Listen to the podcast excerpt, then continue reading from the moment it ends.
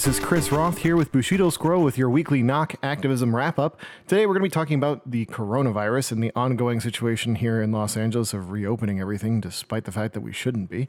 Uh, the situation with the LAPD as well as with the sheriffs. Uh, the a bit of an update touching on what was going down yesterday for Juneteenth. Uh, some information about the shutdown of the ports all across the West Coast, as well as uh, some impromptu statue removal that happened across the country. Uh, but first, how's everything going for you, Bushido? Uh, it's going pretty well. I, yesterday, I was out in Palmdale for uh, Juneteenth, uh, which was really, really cool. It was a really great action. Kind of not like huge, probably about 100 people. Some really, really powerful speakers. This uh, guy, Allende, uh, was kind of emceeing the whole thing and uh, quoting Fred Hampton and just really going in. And it was really like good. There's some really good organizing happening out in the excerpts, and there's a lot of people that understand that that LA is a large and diverse place, and we have to have different types of organizing for different areas. Uh, yep. But it was great to to be up there and see some folks and not really have too much to do as a medic. Um, it was all pretty peaceful, uh, and um, but you know, I, Chris, before we lead into to your week, like something weird popped up on my celebrity news radar yesterday. Oh. Having to do with your old boss. Oh. And Amber Heard and Cara Delevingne. yeah. Um, well, apparently that happened uh, upstairs from where I live, which is ha! fun. Uh, That's so the yeah, weirdest part. That is the weirdest part. So I, it, it, it all happened um, apparently before I well before I moved in here, and actually after I had already left SpaceX. But uh, yeah, my my former CEO is uh, alleged to have engaged in some uh, some interesting situations uh, in my building. And I can neither confirm nor deny that I have heard any crazy stories involving elevators and um, potential uh, substances. Um, but yeah. I yeah, mean, then like Johnny Depp is also involved, so it's just fucking. Yeah you well, know the the writing on the the writing for this year is just too on the nose. You know, we need to pull it back a little bit. It is it is Johnny Depp's uh for he so yeah Johnny Depp used to own all, all the penthouses in my building on the uh the entire east side of the building. Uh, Jesus. Yeah, so he had like it's also fun because he had like four units across the top, um, and they were interconnected with doorways that he made between them illegally. Um, not well, okay, against the against the board uh, the rules for like the CC&Rs for the HOA and all that shit. Like he literally just like cut doorways and was just like, "Yep, now I don't need to go into the hallway with all you plebes." it's like, "What?" oh.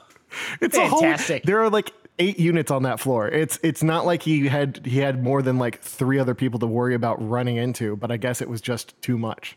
Um, also, at least one of those units was used explicitly as just a fucking closet for Amber Heard. So, ha, um, like that's where he kept Amber Heard. Sorry, folks. That was that was that was kind of dark. Christ. Like I'm not gonna lie. Like especially in light of the allegations of like Johnny Depp's behavior. Well, um, but also the the allegations of Amber Heard's behavior. Apparently, she was yeah. like an absolute nightmare. So I don't know. I don't particularly care what was going on because rich celebrity people have way too much attention paid on their lives and extremely meaningless interactions with one another. So, hey. Yes. So moving on to that, uh, what's going on in in your meaningless life?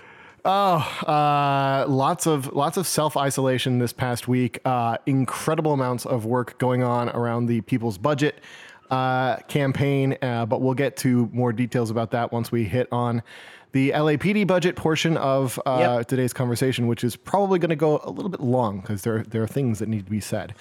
um, but yeah, it's been uh, it's been a crazy week. Uh, I've been doing more of the the live tweet threads, which yeah, uh, someone who, who, was it? I think it was Albert. Uh, Albert Corado from uh, People City Council and No Olympics. he tried to do a live tweet thread one time, but he, he chose to try to do it with his phone. Uh, oh yeah, hi, no. Hi Gina, I, we see you, Gina. Um, uh, yeah, Albert tried to do this on his phone and uh, immediately realized that that was a bad idea. Uh, and Richie was laughing at him for uh, having attempted yeah. it that way. Um, but yeah, live tweeting is kind of fun. Uh, you get to really dive deep into the inner workings of some crazy shit going on at City Hall, and you get to see just how fucking stupid many of the members of our city council truly, truly are. Uh, it's amazing. So anyway, let's get straight on into it. First, with some uh, rather fucking bleak uh, updates when it comes to the update situation with the coronavirus. Yeah. Not Because- good. No, no, it's not. Um, so uh, here's what we're looking at in terms of the daily new count, new case count. We're we're up to as of 10 p.m. last night. We now have 170,897 confirmed cases of COVID 19 in the state of California. That's 23,775 more than the week before, and that's about a 10% increase week over week. Uh, we had 3,665 new confirmed cases yesterday, uh, which is not the highest peak, but you can see in this little lovely little graph from the LA Times that the highest uh, new ca- highest single new case total uh, happened earlier in this week with well over 4,000 cases, uh, which is Well, also, I frankly think they, insane. I, I think they also said they had a backlog they were working through. Like that's one reason we're seeing these like Yeah. kind of step jumps is like so many people get tested in a day they don't get through all of them, Yep. and then when they catch up, we see the number of cases like dramatically jump up. So that's more an outlier of the functioning or malfunctioning of the Yes. system than it is the virus. Absolutely, and that's that's actually why the like the daily case totals is like not the thing that you should be looking at. The seven day Yeah. trend is what what you should be thinking of looking at, and that clearly is a trend that is uh, not going in the right direction right now. Um, when we look at the actual number of deaths uh, by day, we uh, had. Uh, let's see, we're up to a grand total of 5,425 deaths in the state due to the virus, which is fucking bleak.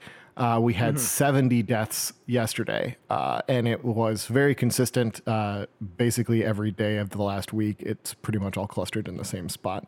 Uh, when it comes to the Los Angeles County numbers, we're now looking at 79,676 confirmed cases of COVID 19 in LA County as of, uh, what was this, 10 p.m. last night was the last time they updated everything. Not sure why they didn't update those numbers this morning. Maybe they have since I pulled the graphs, but whatever.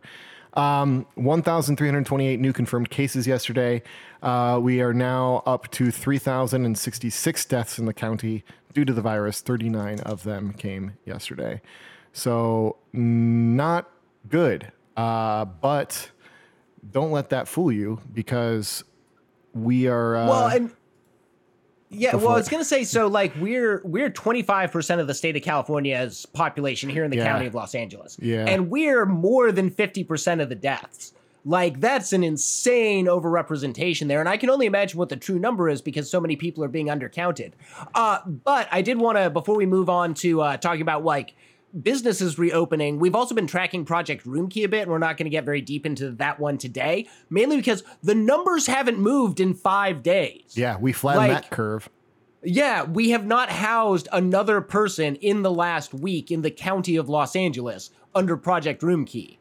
Like, Yeah, yeah. how many? And like, I when I was driving to the office the other day, like I I was going there in the morning to work an inventory shift, and as I was going up Western, uh, there was the coroner collect, collecting a body at a bus stop because that's just the thing that fucking happens on the streets of LA every single fucking day.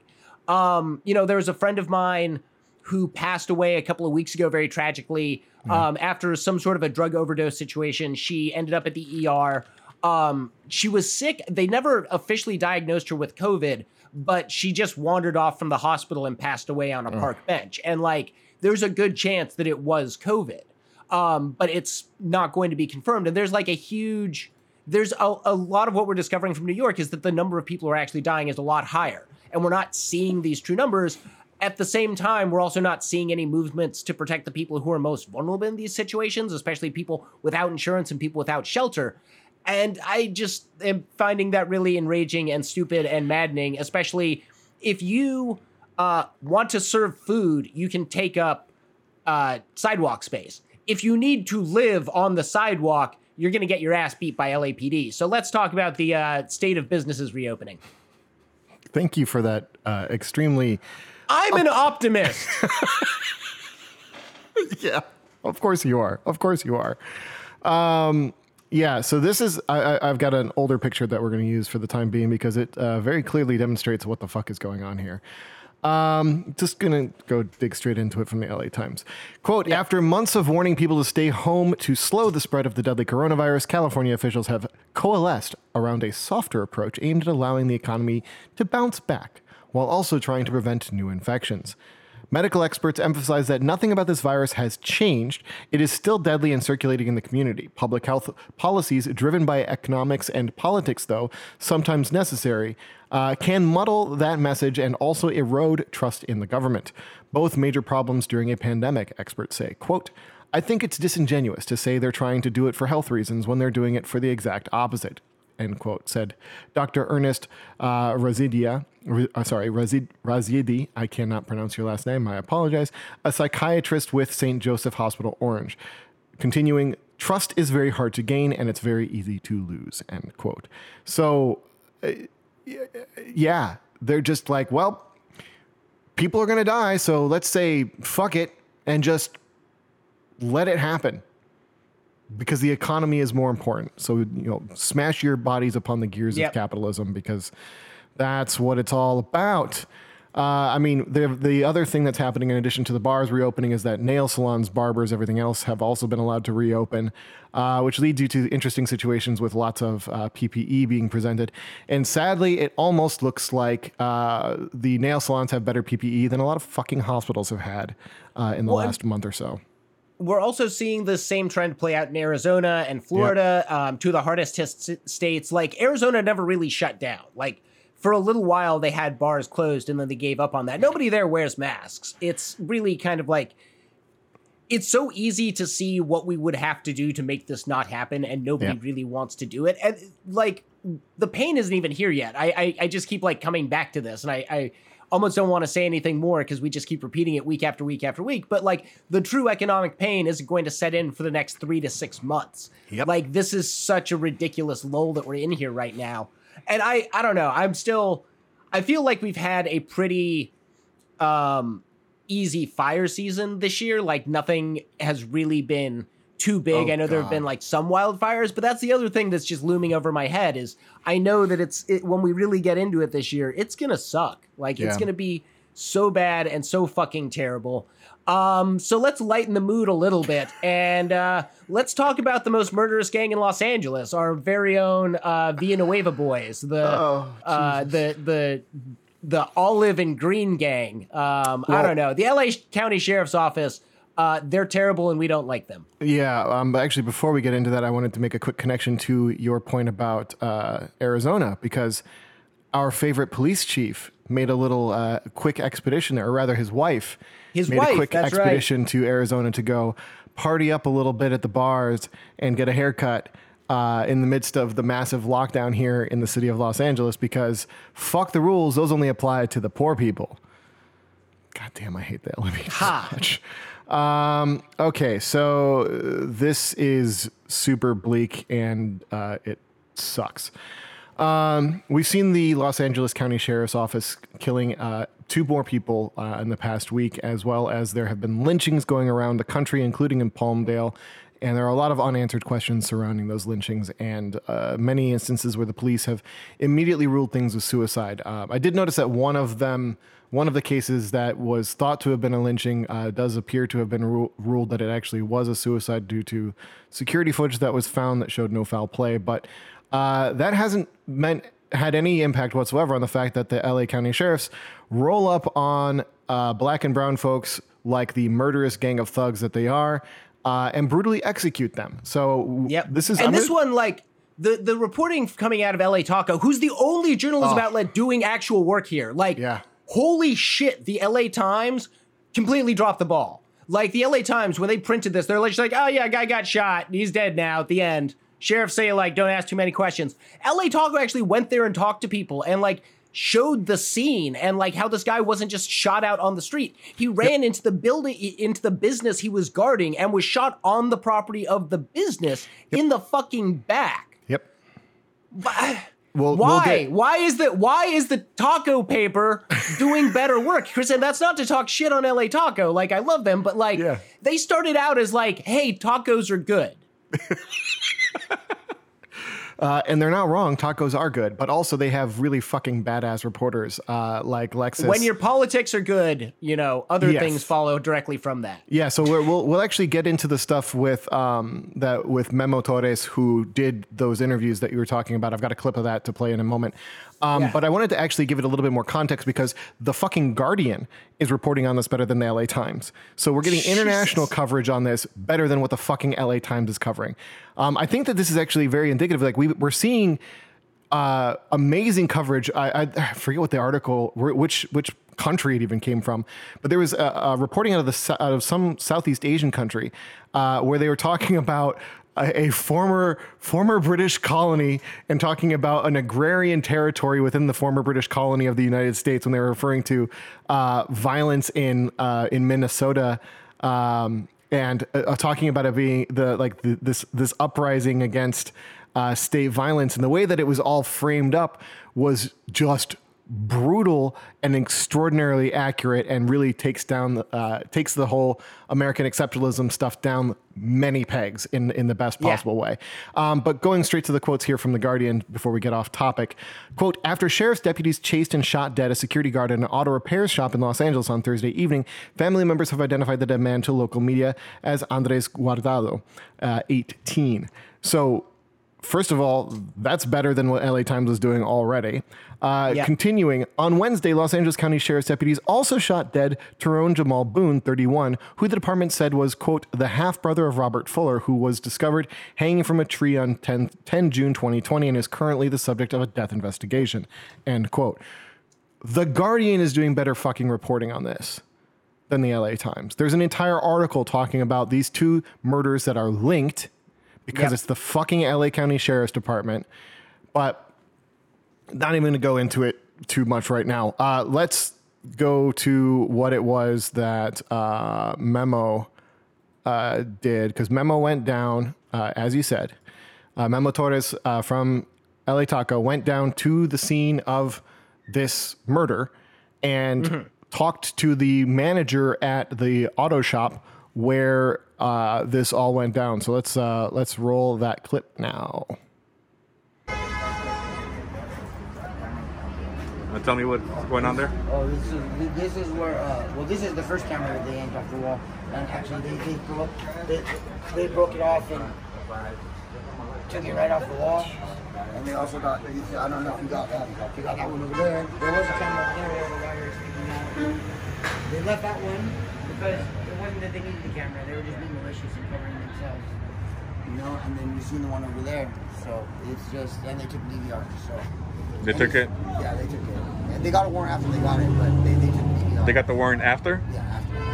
Yeah, after. They, they, they illegally got into everything. Then then they, they, they had the place locked down, and then they got the warrant, you know, to cover themselves. This, this whole thing was has been covered. And actually, um, right after it happened, uh, there was 10 sheriffs that approached the security guard at Gardena Market that thankfully was a good enough citizen to come to the address when he heard it happen because it was wrong. 10 sheriffs, and that's not their jurisdiction, that's Gardena PD's jurisdiction. And 10 sheriffs came up and asked him if he heard the gunshots and where's 420. Look, they know where 420 is. They themselves, the sheriff's department, shot him. They all have radios. There's three people on scene. Why is 10 cops, sheriffs nonetheless, out of jurisdiction, rousting somebody two and a half, three miles away down on the boulevard when they know what happened? What do you mean? Did you hear the gunshots? Did you see a shooter? The, the police was a shooter. What do you mean? You know, they have walkie-talkies. There's three of them. You know, so um, I, mean, it's just all the way around. Just no body cams. Fortunately, police had no body course. cams. Sheriffs, right? they don't yeah. worry. So it's just I, I, everything is the, the odds are just unfavorably stacked against us. You know what I'm saying? And and it just seems like it's always stacked. It's always stacked in favor of the, of the police. Always. You know? Yeah, I mean, Yep. I literally don't know what like else to say on that. sounds like criminal behavior. It's just like it, it- and the fact that with everything going on, uh, the cops can't stop themselves from killing people. Like I saw a number that in the I want to say 24 days since George Floyd's death and the uprisings began, uh, police across the, the country have killed 120 people, and that number's only gone up because that number was like a few days ago that I saw that tweet. Yep. And we're gonna get into this a, a little bit, but like a little bit later rather. But what we're paying these state-sponsored murders is absolutely insane, and what we're paying the people who are actually in charge of these institutions is even more just outright irrational and stupid. Uh, and I, I guess let's turn to Palmdale and talk about that one because please do. Uh, Terron Jamal Boone, uh, like we mentioned, is the the half brother of Robert Fuller, uh, a man who was found hanged in front of the uh, Palmdale City Hall. Um, I was up there yesterday, uh, where his friends and people who are connected to the family were having a small rally. Like I said, it was like a hundred or so people. It wasn't huge, but it was really good and good energy.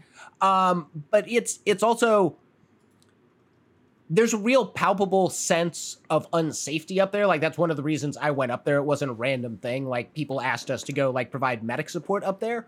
Yep. And the reason that they wanted that was because there's a very strong white nationalist and white supremacist vein in the Antelope Valley. It's been a very white place to live for a long, long time. And that's changing now after 2008 because a lot of people got priced out of Los Angeles. So those people moved up to the Antelope Valley, to Lancaster, to Palmdale. So there's been an influx of black and brown people into an area that has largely felt like a white suburb, but hasn't always exclusively been that because it's also right on a lot of the, the edge of the farmland. There's a lot of people who make their living and uh, support their families by working in the uh, the agricultural industry in the Yeah. Central Valley and like north of LA. But when there's the sense that like white supremacy can kind of be out in the open unchecked and you feel unguarded, people want to see some more security and some more safety. And so there was uh, some whispers that there was going to be a KKK or some sort of a white supremacist rally at the same park that we were going to be meeting at around the same time that we were going to be there.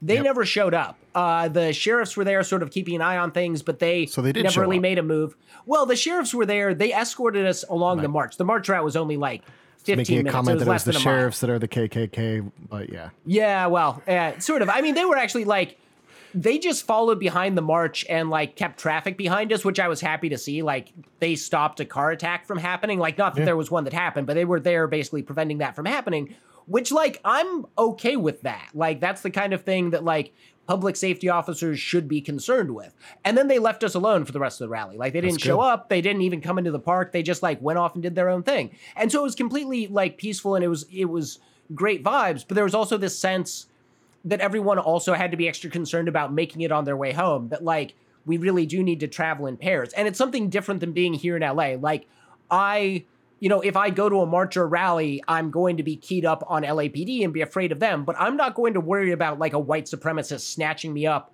on my way home in the middle of downtown LA Yeah.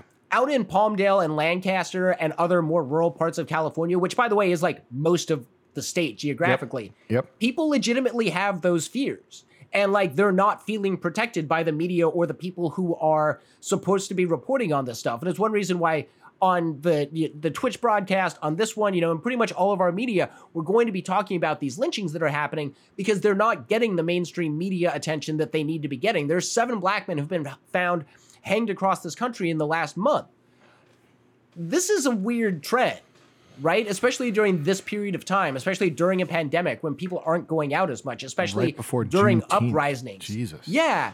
There's a lot of questions to be asked and ways to like investigate and understand and talk about this type of violence, and our media is not doing that.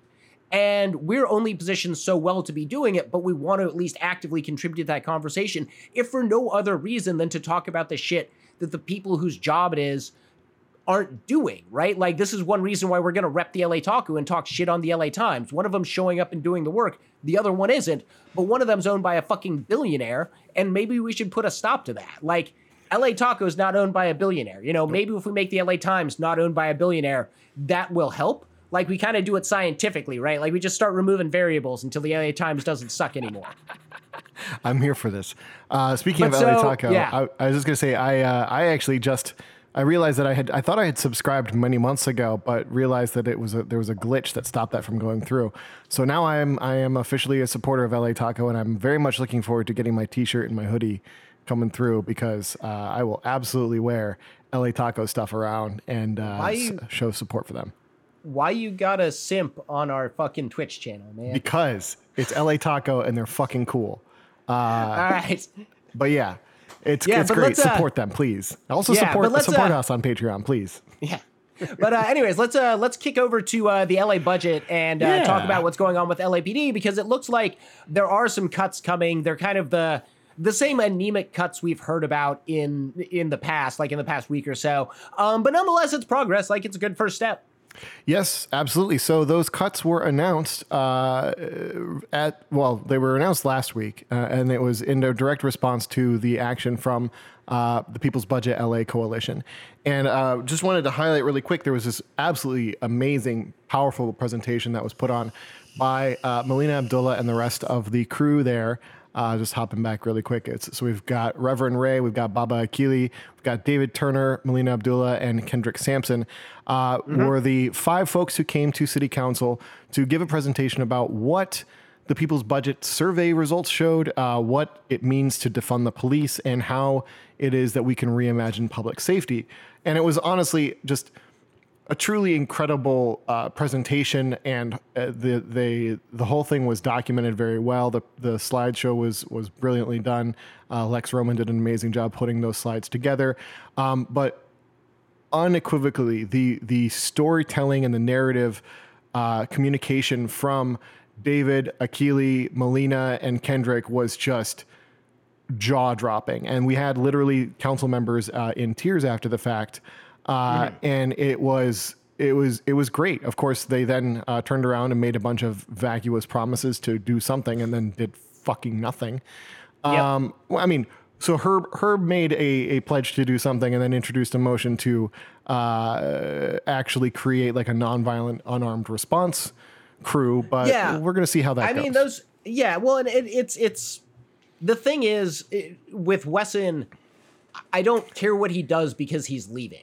You know, anything he's that he does right left. now is yeah, anything that he does right now is simply in service of his bid for county board. Like that's all he's trying to do is like, you know, polish everything up because he's getting thwacked on the progressive side by Holly J. Mitchell because like Wesson, as president of LA City Council, presided over one of the worst economic periods in all of LA's history. Like the amount of inequality that has erupted under his leadership is astro freaking nomical. Yep. Um, it people aren't gonna forget that. Like I, I, you know, I, I, I at the same time, like I, I do support the initiative. I just like you know, Wesson's not going to be here to champion it, so somebody else is going to have to pick it up.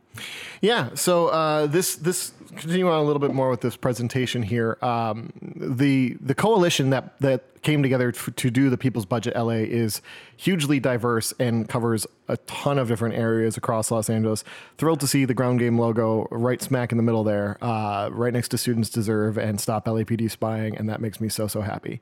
Um, we also like the the other important thing here was talking about just the scope of this process and how much more inclusive everything that People's Budget LA has been doing is compared to the narrow focus lobbyist driven budgetary solution like priorities that are established by the fucking mayor and all of the lapdogs that he has uh, braying to him about the things that they're like, oh, no, you got to keep funding all of our shit. And we're going to get more into that in a minute.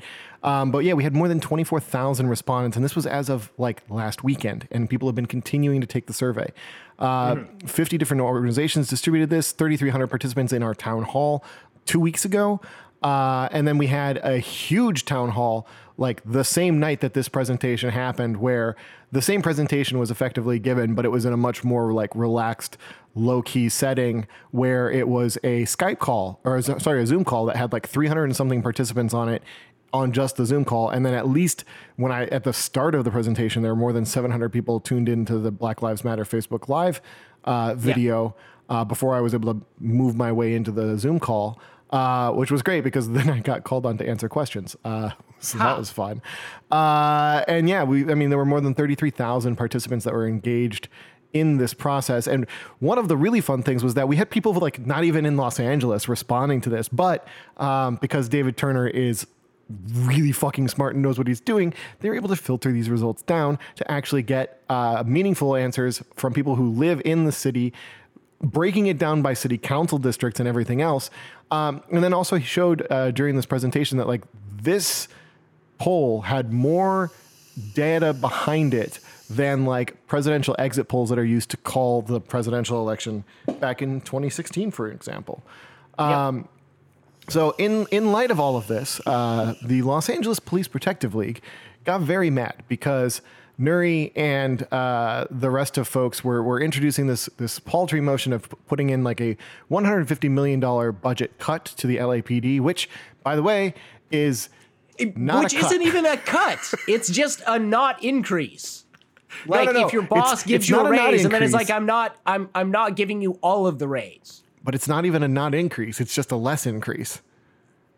It's it's really bleak when you look at it. But it's funny because the uh, Los Angeles Police Protective League is absolutely amazing with their graphic design skills, uh, as you can see in these lovely flyers that they send around. Look, in in a, a I forget exactly which circuit court it was, um, and I think it was a state level uh, appeals court, not a federal level appeals court. But Mm-hmm. at, at one point, a court in this country found that it's okay for police departments to exclude applicants who are too intelligent. Oh, yeah, uh, yeah, because they would that. not make good police officers. So Because they get bored and uh, quit. you know, I'm just, I'm, I'm just saying we, we can't be too harsh on the LAPPL folks for you know living up to their potential. I'll say. But this is also the other one that gets me about this, and like this is this is. Nury Martinez isn't running for fucking anything. She won her election. Like she's Mm-hmm. Yeah. done for the next four years. This like is- she doesn't have to. is so she's president of the LA City Council. Like, what does attacking her get you? Like you want to go after someone, go after fucking Ryu. Like go after someone who's act, like Mark Ridley Thomas, um, Grace Yo, Grace Yoo. Like go after those folks who like are actually running elections. Like they're pressurable. They're a use of your money. Like what is going after Nury Martinez get you structurally? Like holy fuck. Like, Absolutely are you, nothing. are- is she just like gonna be sad that you sent out mean postcards about her? Fucking Christ, man. This is And by the- the way, uh, like the the the graphic that was put together that showed how many people all these LAPPL folks have shot is like kind of disgusting. Oh, like they're yeah. they're Jamie McBride, the current guy, has shot like three people. yeah, What the fuck? I think it's actually six. Um, but yeah, it, it's it's it's it's it's problematic to say the least. But uh, we'll, we'll get into this all in in uh, a minute. But uh, uh, the other thing I was going to point out with the like LAPPL like bullying tactics, which is just bizarre with what they're doing. Um, they also have that wonderful video that shows Hmm. exactly who the fuck they are when they confront Monica Rodriguez, who is the chair Oh, of the. Public Safety Committee, Fuck. in like so bad. a parking garage basement. She's just surrounded completely by a whole bunch of almost all white cops.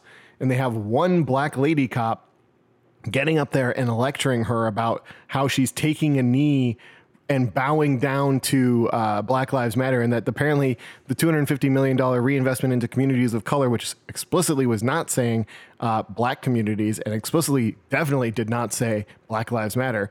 LAPPL can't process that and thinks that that $250 million is going to Black Lives Matter for some reason because they're all Yeah. fucking idiots.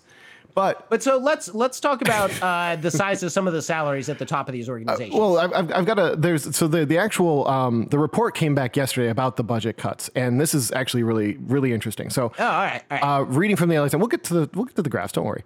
Uh, if the Los Angeles City Council, this is from the LA Times, if the Los Angeles City Council wants to cut 150 million from the police department, it should scale back hiring. Top city analysts said in a report released Friday. Chief legislative analyst Sharon Tso and city administrative officer uh, Richard Llewellyn said the effort to cut back spending of the LAPD will leave the department with 9,757 officers by the end of June 2021. Doing so, doing so would mark a major shift in policy for the city leaders who had long pushed to get and keep the department at or above 10,000 officers.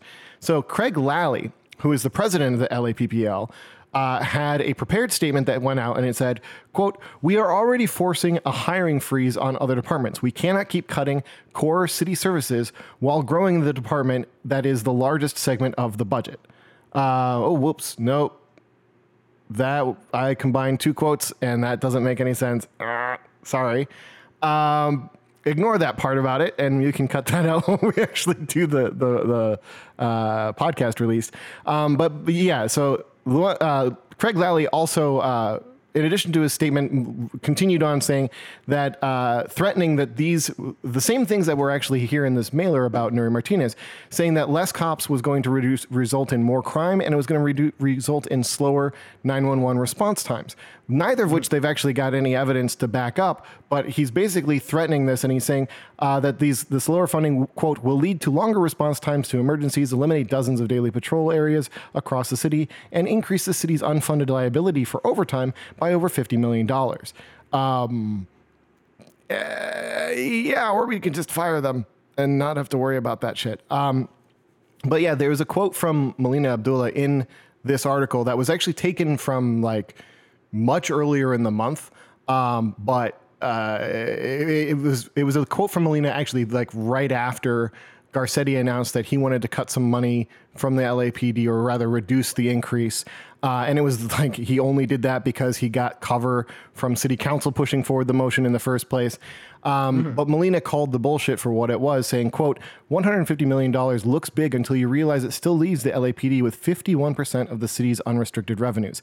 City council and Mayor Garcetti need to know that we're fighting for truly transformative change here and won't be bought off with just this minimal amount of money, end quote. Uh, yes. Yes. Yeah. yes. uh, yeah. but it so- doesn't but it doesn't look like there's going to be any further action beyond these cuts at least as the the budget stands now Uh, well, for the time being, yes, that that that is correct. We actually have no no real idea what the next steps are going to be here because uh, this motion, uh, or rather the the motion that that implemented these cuts or, or sought to. Uh, get this report back uh, will be discussed at the budget committee hearing on Monday at uh, I think 10 a.m.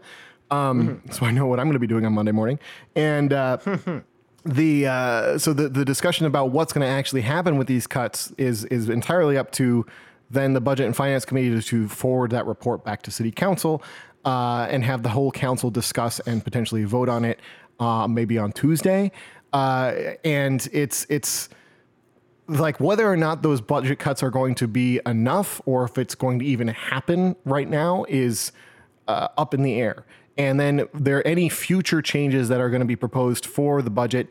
Uh, they've literally got on what is it now? Eleven days left this month um, in order to, to to introduce any more discussion before the budget takes effect on July first.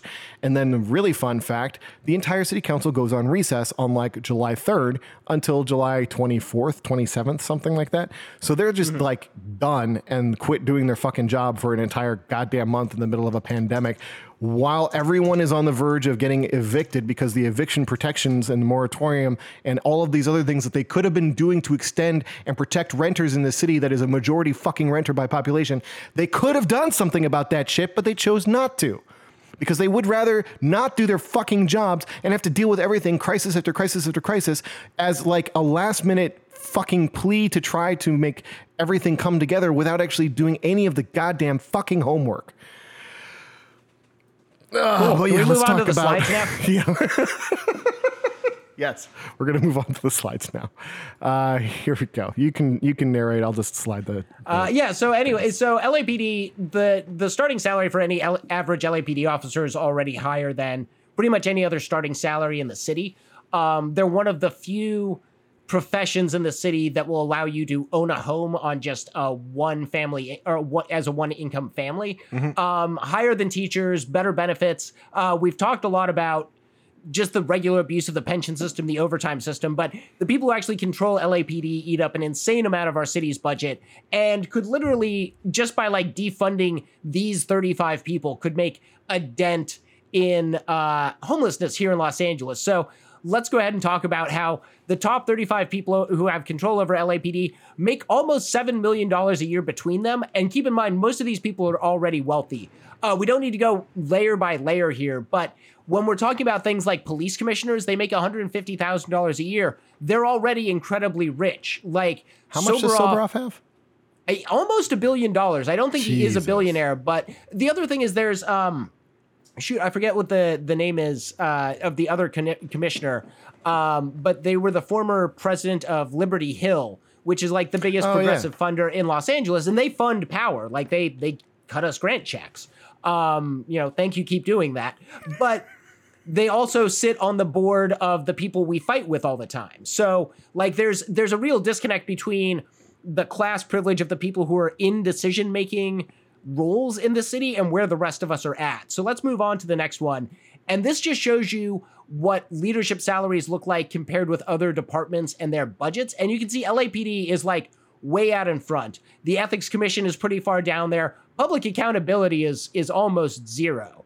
Um, it's kind of insane to just see when you compare what being a police officer pays you to other professions, how outsized this is, especially when you add on Yep. top of that the like virtual legal uh, uh, immunity from almost everything. The fact that you're given a gun and trained to kill people. Uh, the fact that you have incredibly powerful, well-funded unions, and that those unions are able to wield a lot of power, not in not antagonistically the way labor unions work, but like in concert with the people who are sitting on the bodies that they want to influence, like city council members and mayors. You know, all of them talk about how much they love the police, and then surprisingly, the police help them get reelected over and over again. You know, Funny how that it's works, kind of isn't a- it? Well, it's kind of a chicken and egg thing, but we're not gonna we're not gonna tease that out too much. But so, what could we do with these budgets?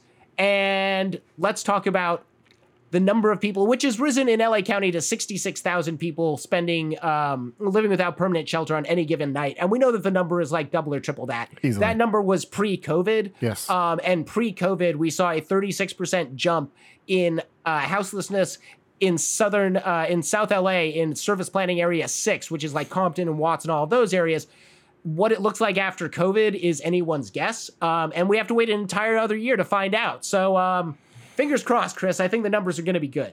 Uh, Anyways, God damn it. so so for the various salaries of what we could do here, so for uh, com- for a police commissioner, if we took all of their salaries, we could house about ten people, maybe twelve people. If we took all the police commanders, we could house about fifteen people. It looks like uh, for uh, Roy Choi, I believe. Um, and that's not the is that the the yeah, that's the deputy mayor, right? That's the guy who's in hot shit with Huizar. Okay. Yeah. Because I also remember there was another there's another Choi in the LAPD command infrastructure who does like PR and stuff and is like part of their diversity thing, but I think this is a different guy. But again, we can we could house about 15 people. For Eric Garcetti, we could house almost 20 people. For all the deputy chiefs of uh, in the the department, uh, we could house 20 people. Uh, if we took Michael Moore's salary alone, we could house about 22 people. 22 people for one insane. salary. And if we took Alex Villanueva, uh, we could house more than 26 people. And his salary is so outsized, it broke the chart. Uh, he is paid, I think, the most of anyone in the county, uh, quite frankly, as the, the Yeah. elected sheriff. And it's absolutely insane because he also has a massive pension um, and all the fun other bullshit stuff that he gets from being in like the deputies union. So Um, one of the fun things that I did want to point out here on this this chart, you can probably not read here uh, if you're watching at home, but the sheriff makes almost three hundred forty thousand dollars each year. The chief of police makes three hundred seven grand, and that's more. So the mayor only only quote unquote only makes two hundred forty eight grand. So the police chief that he hires is making significantly more than he is. well, And the other thing is, actually worse at the job. And if if like this chart also leaves off the salaries of LA City Council members, which Yeah. like scale up with seniority. Um, but you you start out around a quarter million dollars, I want to say. yeah. Uh, what's being pointed out there's the, the times 10 for the commanders and times, uh, or sorry, times 16 for the commanders and times Yeah. 10 for the deputy chiefs. Like there's uh, the amount of money that we're spending on the leadership of these of those law enforcement agencies uh, is absolutely preposterous and uh, would be much better spent, frankly, on uh, housing unhoused folks. A- End of story. So, yeah, in total, how many people could we house? A hundred, uh, a hundred, jeez, uh, five hundred and forty-four, uh, which is a significant number of people. Yeah. I mean, that would be one neighborhood's worth of unhoused folks. Like that would be housing everyone who's living on the streets of Koreatown, say, Yep. Um, which is huge, but also like not that huge in when taken against the sixty-six thousand number that that we had earlier. Yep. But how much would it cost to house everyone in LA, Chris? Uh, six hundred and forty billion dollars. That Or looks like 640 million dollars to me. I can't read Yeah. numbers right now. Yeah. God damn it. And you're the you're the one that's good at math. I'm good at math, not at reading. I say Anyway, as so, I read all uh, these articles. Six hundred forty million so, dollars. That's not that much Yeah. money. But so that's that's uh, about twenty percent of LAPD's three point one billion dollar annual budget. Twenty percent for twenty percent, twenty percent of what LAPD costs every year. We can house every person in Los Angeles.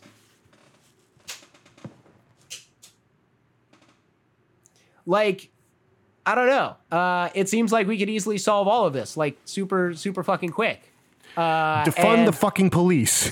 End No, of well, and- story. and- Jesus Christ. And like, even for people who are like, well, we can't defund them all immediately, like they can take a 20% haircut. yeah. Like they can 100% take a 20% haircut. Oh, and yeah, it's interesting easily. too because like there was something you shared with me last night that came out of I think it was uh, Michael Kohlhaas doing some uh, some CPRA requests on training materials, and it was talking about the social media teams for LAPD. Oh no no no! And they That- decided that's the controller. That was a report from Oh, the fucking city okay, controller, yes, okay, urging them okay. to cut down on the number of cops that are sworn officers doing jobs that shouldn't be done by sworn officers. But th- that's the thing is they talked about the fact that sworn officers make so much more than civilian employees, and the civilian employees in LAPD are not represented by like LAPPL. They're not represented by these powerful cop unions. These civilian employees within LAPD were scheduled to take a pay cut, Yes, while. LAPD officers were going to see a pay increase. Like there was a very clear. We're in and we're part of the select, and the rest of you are fucked. Get out of our way or we'll shoot you. Dynamic going on at every single fucking level of LAPD. Like, Yep. I remember I was talking to Ace at one point and I was talking about Bright, or I was like live tweeting Bright because I was watching it because I hate myself. and I mentioned like all of the cops in this movie only know how to like grunt at each other and yell. and and Ace was like, "Yeah, that sounds like LAPD." And at the time, I was like, "You know, I don't know if I really fully agree with that." You know, this was like after I'd been involved with ground game for a bit, was still a little bit like, "Oh yeah, I think like cops aren't great, but you know, they're not they're not all totally bad." And now I just like now I get what Ace was saying. Like once you've interacted with LAPD enough, you're like, "Oh no, they are just like violent, angry sociopaths." Who were completely incentivized to do that and Yep. be that sort of thing. Like it literally they're taught and rewarded for being angrier than the next guy. But let's go ahead and turn to some good news uh, before we uh, we just go off the rails completely here, yelling about the cops. Yeah. Um, all 29 West Coast ports were shut down yesterday by the International Longshore and Warehouse Union, uh, the most radical na- union in the nation, and pretty much one of the only unions that didn't clear itself of all of its communist members during the 1950s, like during those big purges. ILWU was like, Have you met a longshoreman? Do you think you're going to intimidate us? And they've been pretty like they've been pretty solid here in LA too. Like it down around the port of Long Beach, or, or sorry, the port of Los Angeles. They've been working with Sunrise Movement and other groups that are pushing for sustainability and a Green New Deal and a real jobs transition and Oh, a yeah. real jobs guarantee and like actual modernization that's going to help our neighborhoods and our communities because Mm-hmm. these aren't just folks who like work in the port. Their families live around the port. they Oh, yeah. know how toxic an enterprise that is and how absolutely disgusting it is that you have to depend on something that dirty and that horrible in order to feed your family while living in a literal sacrifice zone. But uh this hasn't gotten much mainstream press, so we're gonna we're gonna talk about this a bit because Yeah. it's dope as fucking hell. Because again, like the reason that California is the fifth largest economy in the world is because we have two of the largest ports in the world: the port of Los Angeles and then the port of Oakland. Both of those are massive. The, if you look at a map of the city of LA, you notice that it has this weird little thing that stretches all the way down uh, the the five, and then kind of juts 10, out at the end. freeway. Or the the one ten. Thank you Yep. And kind of juts out at the end. And that's just to make sure that the port of Los Angeles is in the city of Los Angeles and not just the county of Los Angeles, because that's where the fucking money comes from. Absolutely, and it's it's the it's the it's a joint port between the city of Long Beach and the city of Los Angeles, and it absolutely is like one of the largest revenue streams for both cities. And Yeah. uh, so this this picture that we've got up on the screen right now is uh, a shot from Oakland, where the protesters like literally. I, I- mean, the longshoremen were were shutting everything down. That's why the trucks are all parked. Like everything Yeah. is shut down. Protesters walking around it, right up next to the gates of the port. This is amazing. Uh, this kind of action is truly what does get the goods. Uh, when we talk about direct action getting the goods, this is what gets the fucking goods Yeah. because shutting the ports down is where you hit the economy and the, the you know the the millionaires and billionaires that run everything. This is how you hit them the hardest because this grinds everything to a halt because the consumer driven economy is so entirely dependent, especially at this point in time, on just in time supply chain and delivery and everything else. So when you shut a port down for a day, like that grinds everything to a halt. Um, one of the other fun things that happened up in Oakland was that uh, we had uh, Angela Davis up there popping out of a sunroof, fist in the air to a huge crowd of protesters. And frankly, that's just fucking badass. Um, and yeah, it's just so badass. Um, I've also got a clip here from uh, Boots Riley, who uh, was tweeting about this right in advance of uh, of the protests happening, and and basically announcing the fact that as part of Juneteenth uh, celebrations in Los Angeles and across, uh, or rather Los Angeles, Oakland, the, whole West Coast, honestly. Uh, and let's just go ahead and set him up to tell us what, what was going down. What's up? I'm Boots Riley. Thousands of longshoremen from Seattle to San Diego. This Friday on June 19th, we'll be shutting down 29 ports. Nothing going in, nothing coming out in solidarity with the fight against police terror, with the fight to show that Black Lives Matter. On that day in each city, there will be rallies. In Oakland, it's starting at 10 a.m. at the ports and marching to Oscar Grant Plaza.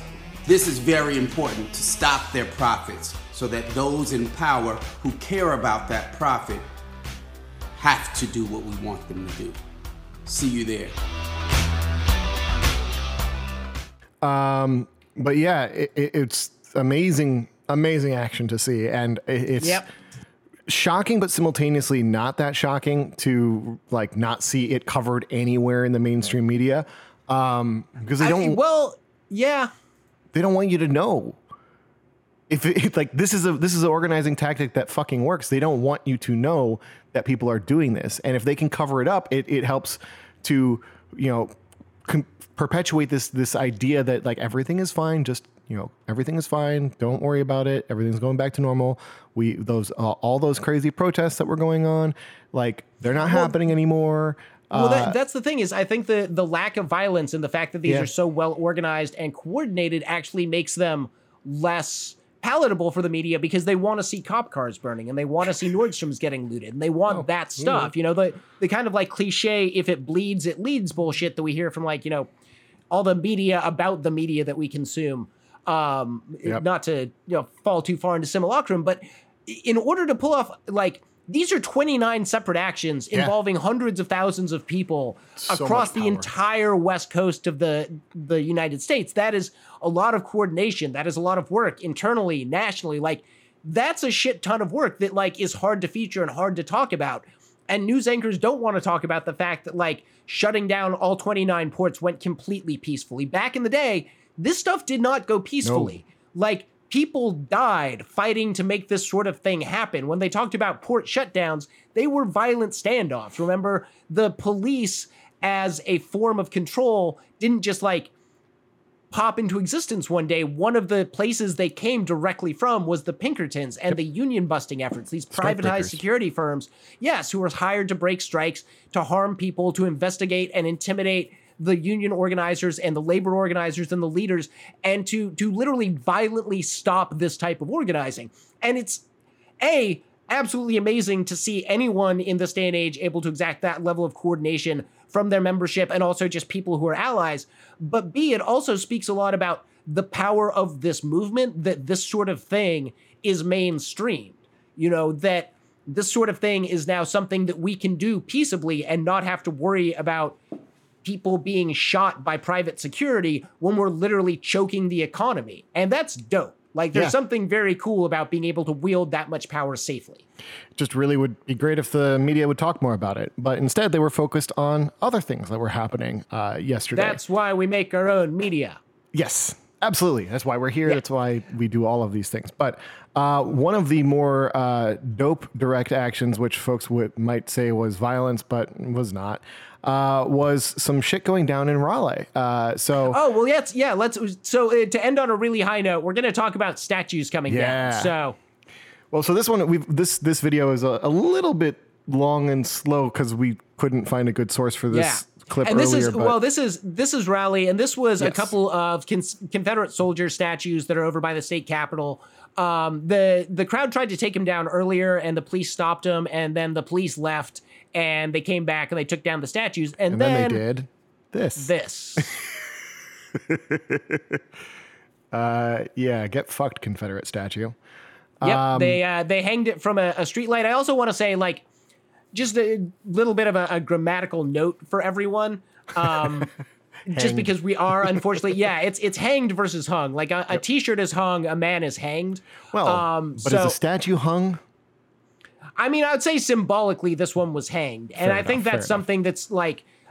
You know, I think it's weird. Like at, at one level, you can look at the optics of this and be like, "Wow, you're you're hanging someone." That's a little bit like violent calling. That's a little bit too on the nose for what's going on, but mm-hmm. also like it's a statue and it's not going to be hurt from this sort of thing. Like it is an act of pure symbolism, and it, I I you know can understand why people would be disquieted by it, but I'm also like I understand why people would want to engage in this particular display Yep. and why I'm not that bothered by it. But I also think it's becoming more and more easy to point to the fact that statues coming down is not really violence. You know, Correct. in Albuquerque, pulling down the statues of the conquistadors wasn't going to hurt anyone, but a violent reactionary with a gun shoved people to the ground, started a fight, and then fired into a crowd. Yep. Uh, he is not facing any charges for that, apparently. So when we're talking Wait, about violence and stuff, yeah, he's not. They they let him go. They're gonna they're gonna say it was self defense because the crowd wanted to kick his ass after he started shoving people. So you know. Jesus. Surprise! Right, fu- God. But anyways, what I was gonna say was it seeing these statues come down across the nation has been really gratifying, Yep. especially as I think it's becoming apparent that the, the groundswell of support to take this kind of bullshit down Absolutely. overwhelms the institutional desire to keep this stuff up. So uh, we actually we didn't mean to play the whole video. We ended up doing that anyways. Uh, but let's uh. There's a- let's so uh let's DC yeah, next? let's yeah, let's do DC. All right, DC. So this one is pretty glorious because you can hear the crowd. So who is this? This is a, a Confederate general in DC. And boom, Yeah. People Uh, were- his name was uh yeah, his name was Pike. Pike. Yes, that's correct. Um, that that is the the one that was was being removed was General Pike, who apparently was also a um, a Freemason, and like all of the pictures online are of him with like Freemason stuff on. Um, Yeah. talking about brotherhood while simultaneously being a fucking slave owner. Hooray! I mean, that actually does it. That that tracks pretty well oh, I with know, what the yeah. Masons are about. It yeah, absolutely does. Um, Unfortunately, yeah. I think I, I think it was like almost thirty percent of the signers of the Constitution were were Masons. So, And a lot of them had slaves. yeah, yeah. Uh, but yes. So uh, next up, we've got Francis Scott Key. I've actually got two clips of this. Oh yeah, this is from San Francisco. This is from Uh, San I was going to say before we before we do this, uh, up in Portland, they took down a statue of George Washington. Yeah. um, and that was really great to see. Uh, and they I didn't forget touch where the else. Lenin statue. Yeah, no, somewhere else, um, they took down a statue of Ulysses S. Grant, uh, Yes. which people were kind of upset about, except like, A, he was a slave owner, and B, as president, like, he continued the war on the First Nations. Like, Yep. He was a genocidal asshole. Like, He fuck also- him. like, he also take wasn't down an all the statues. Well, yeah, and even like then, like take down all the statues. Like Yeah. fuck them. We don't. We don't really need them. We like part of white supremacy is not just getting rid of the the bad statues, but like decolonizing our mind entirely and getting away from this like great man of history bullshit where we have like statues of like famous white men who like made the world for us and like fuck them. No, they didn't. The world has had billions of people on it for a very long fucking time. We make the world. Yes. Uh, these white guys just like generally tend to get a lot of people killed. But anyways, let's go to Francis Scott Key, a notorious fan of slavery and writer of the Star Spangled Banner. Uh, yeah, and then we, we we've got another one after this too. So stay tuned, folks. We've got more statues coming down. Whee! That one has a very satisfying thud to it. Um, yeah. And uh, for for a close up on this, yeah. Uh, get fucked, Francis Scott Keys. Um, and then we've actually got uh, as some as uh, Danny almost was pointing out in the chat, uh, Junipero Serra, uh, Sarah uh, or Yep. S- Sarah or Sierra um, Sarah. was Sarah was uh, also uh, had his statue removed, and uh, that one is a very brief clip, so it's gonna probably loop once or twice.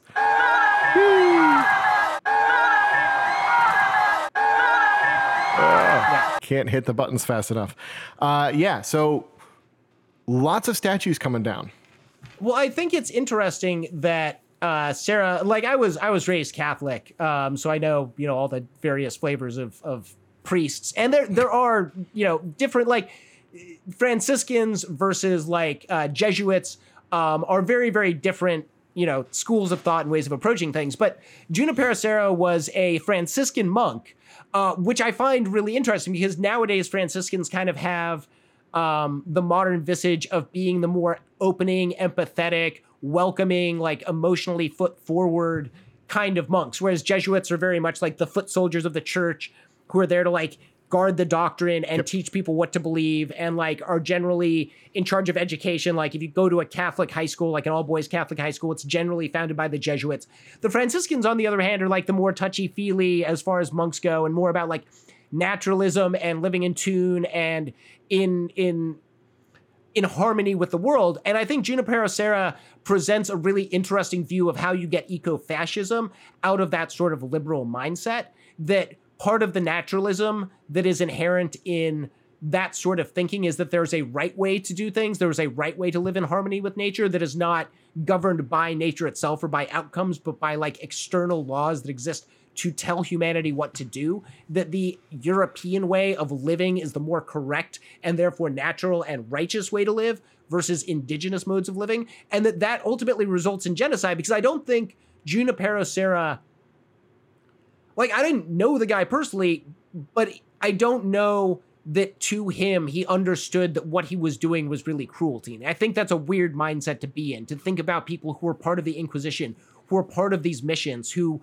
claim to be part of an, a loving, empathetic, and like Yep. welcoming God who did untold acts of cruelty in the name of like saving souls. And I don't know what to make of that other than to say like it's a weird mindset to try and put yourself in and it's a weird one to try and understand why they've had such a hold on the American imagination and consciousness for so long, like why it's been for centuries. We haven't talked about what they did to get uh, what they did in the course of their lives, and now we're having this conversation very abruptly and very quickly, and people are just sort of like rising to the occasion to literally burn shit down in response to that. And it's fucking fascinating. Like it's really amazing how quickly things are moving. Yep. It absolutely is. Yeah, that kind of I, I kind of got lost there in just the the ecstatic exuberance of revolution. Uh, but uh, speaking of the ecstatic exuberance of revolution, what do we have going on this week? I know there's going to be actions. There's there are dozens of actions every day across the city. We're not going to try and list them all. Um, there isn't a good centralized resource to find them all at this point. Um, but just keep checking social media. Um, be safe out there. Be wary of where you're going. Make sure to always go with a friend. All of that jazz. But uh, what else do we have going on in terms of like digital stuff? Well, we definitely have the ground game Zoom meeting happening on Thursday. Uh, there's also we've we've also got some a knock meeting ca- happening tomorrow. If this podcast comes out in, in advance of that, if you're interested in writing It- an it should. article, nice. If you're interested in writing an article for knock, uh, hit us up. We'd love to get you uh, pulled into the whole situation there and, and talking about, uh, you know, contributing to our, our, our independent publication. Because as we've mentioned multiple times on the podcast today, like the media is important. And the fact that we don't have fair coverage of, you know, what the fuck is actually going on from a leftist perspective is infuriating. And like we've, we've been talking about this the whole fucking show. The LA Times is sometimes our friend, but is often also just fucking disgraceful in their complete inability to challenge the status quo when it comes to the the imposition of state fascism and and, and through these mm-hmm. through the the LAPD and the, and especially through the sheriffs like Maya was writing such great coverage about the sheriff, and I'm I'm deeply saddened to not be seeing that happening anymore because it really feels like the LA Times lost their teeth on that whole beat because now Maya's not covering it. It's it's very sad. Um, but yeah, please join us for uh, any of our. Uh, we've got a, a knock meeting happening on Sunday at four. Uh, we've got our regular Thursday meeting happening for ground game at seven thirty. Uh, there's other stuff going on all the time. If you want to get involved with us. Uh, for the live show, hit us up. Uh, Tim and I are both very, or sorry, Bushido and I are both very involved in all of this. Uh, hit us up on Twitter. Our DMs are open. Uh, yeah, all, all of all of that. So And then uh, I'll be hosting again. Yes, you uh, will. this Wednesday. Uh, we got some cool guests we're planning on having. We're not going to blow that up just yet because we're waiting Just to yet. confirm stuff. But yes. yeah, we've got some really cool guests. Uh, it's going to be a really, really good week for media criticism and talk about Yes. what the fuck is going on in LA. And we'll probably probably yell about the LA Times. Yep, Um, and we're we're hoping because- that Vic's going to be there to uh, co-host with you, and uh, Yep. you know, as long as the uh, reopening of the the film production economy is cooperative, then Vic will be there. So, hope, fingers crossed on that one. Um, but yeah, so.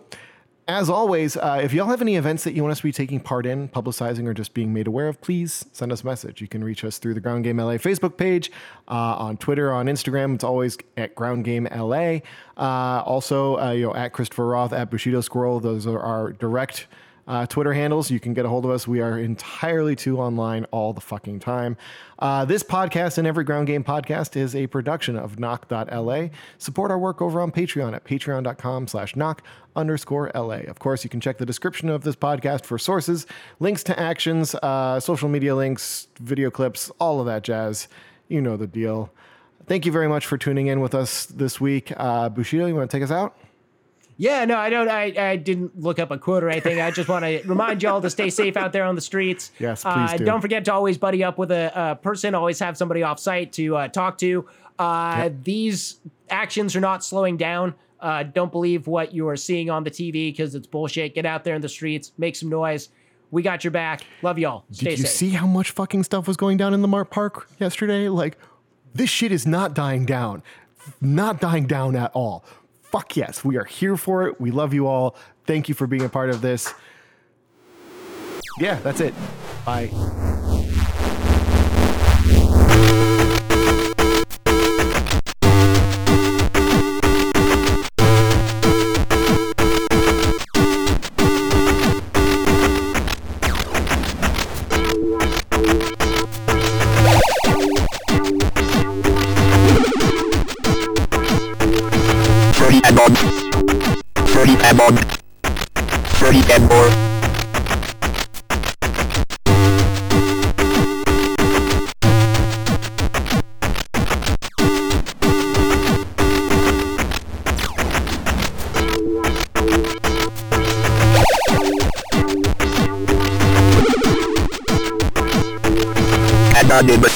Better if you met. Thirty and more. Thirty, thirty and more, more, more.